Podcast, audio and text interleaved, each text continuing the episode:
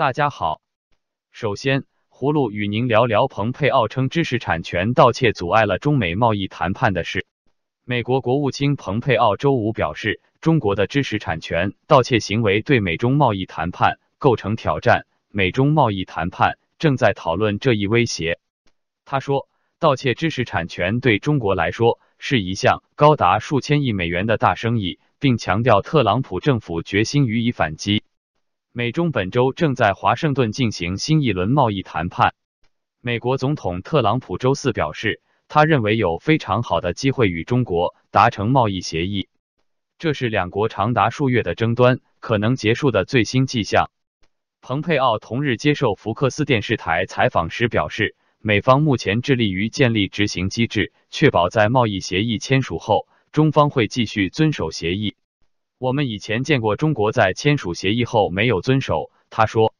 姆努钦部长和莱特希泽大使的使命是在协议达成后，在签署仪式后，美国公司可以指望这样一个事实，即他们可以在中国做生意，而不会面临知识产权被盗窃的重大风险。蓬佩奥还继续向欧洲国家施压，要求他们放弃使用中国公司华为的技术和设备。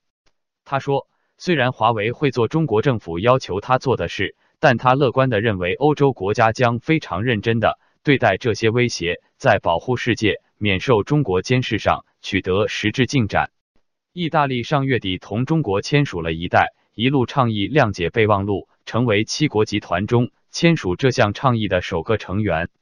但该备忘录不包括意大利的五 G 基础设施。胡卢认为，中国放任西方国家。知识产权盗窃是经济发展的的重要推动力，即使中美签订协议，能否得到落实将难以预料。接着与您聊聊巴基斯坦现经济危机“一带一路”项目难推进的事。巴基斯坦因经济危机，新的一带一路建设项目无法推进，请求中国提供约十亿美元发展援助资金，并由中国民企在该国建厂。华尔街日报四月五日报道说。中国庞大的全球基础设施建设计划“一带一路”倡议本该帮助其亲密盟友巴基斯坦实现经济繁荣，然而眼下巴基斯坦却陷入经济危机，新的建设项目无法推进。目前，中国规划的总计六百二十亿美元基建项目开展了不到一半，这些项目均由中国国有企业承建，中国并要求巴基斯坦政府担保偿还项目贷款。现在。巴基斯坦请求中方提供约十亿美元发展援助金，并由中国民营企业在巴基斯坦建厂。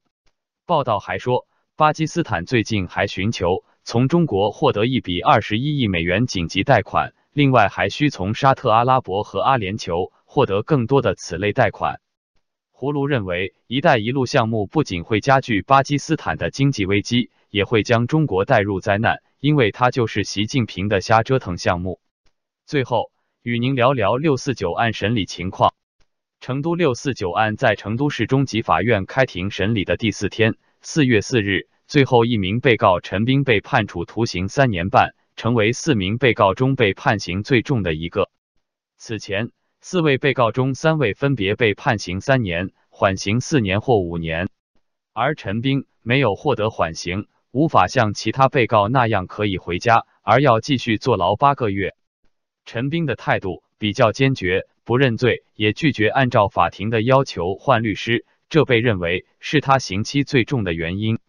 过去当局的起诉书称，张卷勇、罗富玉及陈斌二零一六年共同出资九千元，从超市购买散装白酒、酒瓶、瓶盖等物品，制作印有铭记八九六四二十七年记忆陈酿酒非卖品等字样的标识。福海路。张卷勇五月二十六日将纪念酒的信息在网上发布，以每两瓶八十九点六四的价格在网上售卖，被多人转发。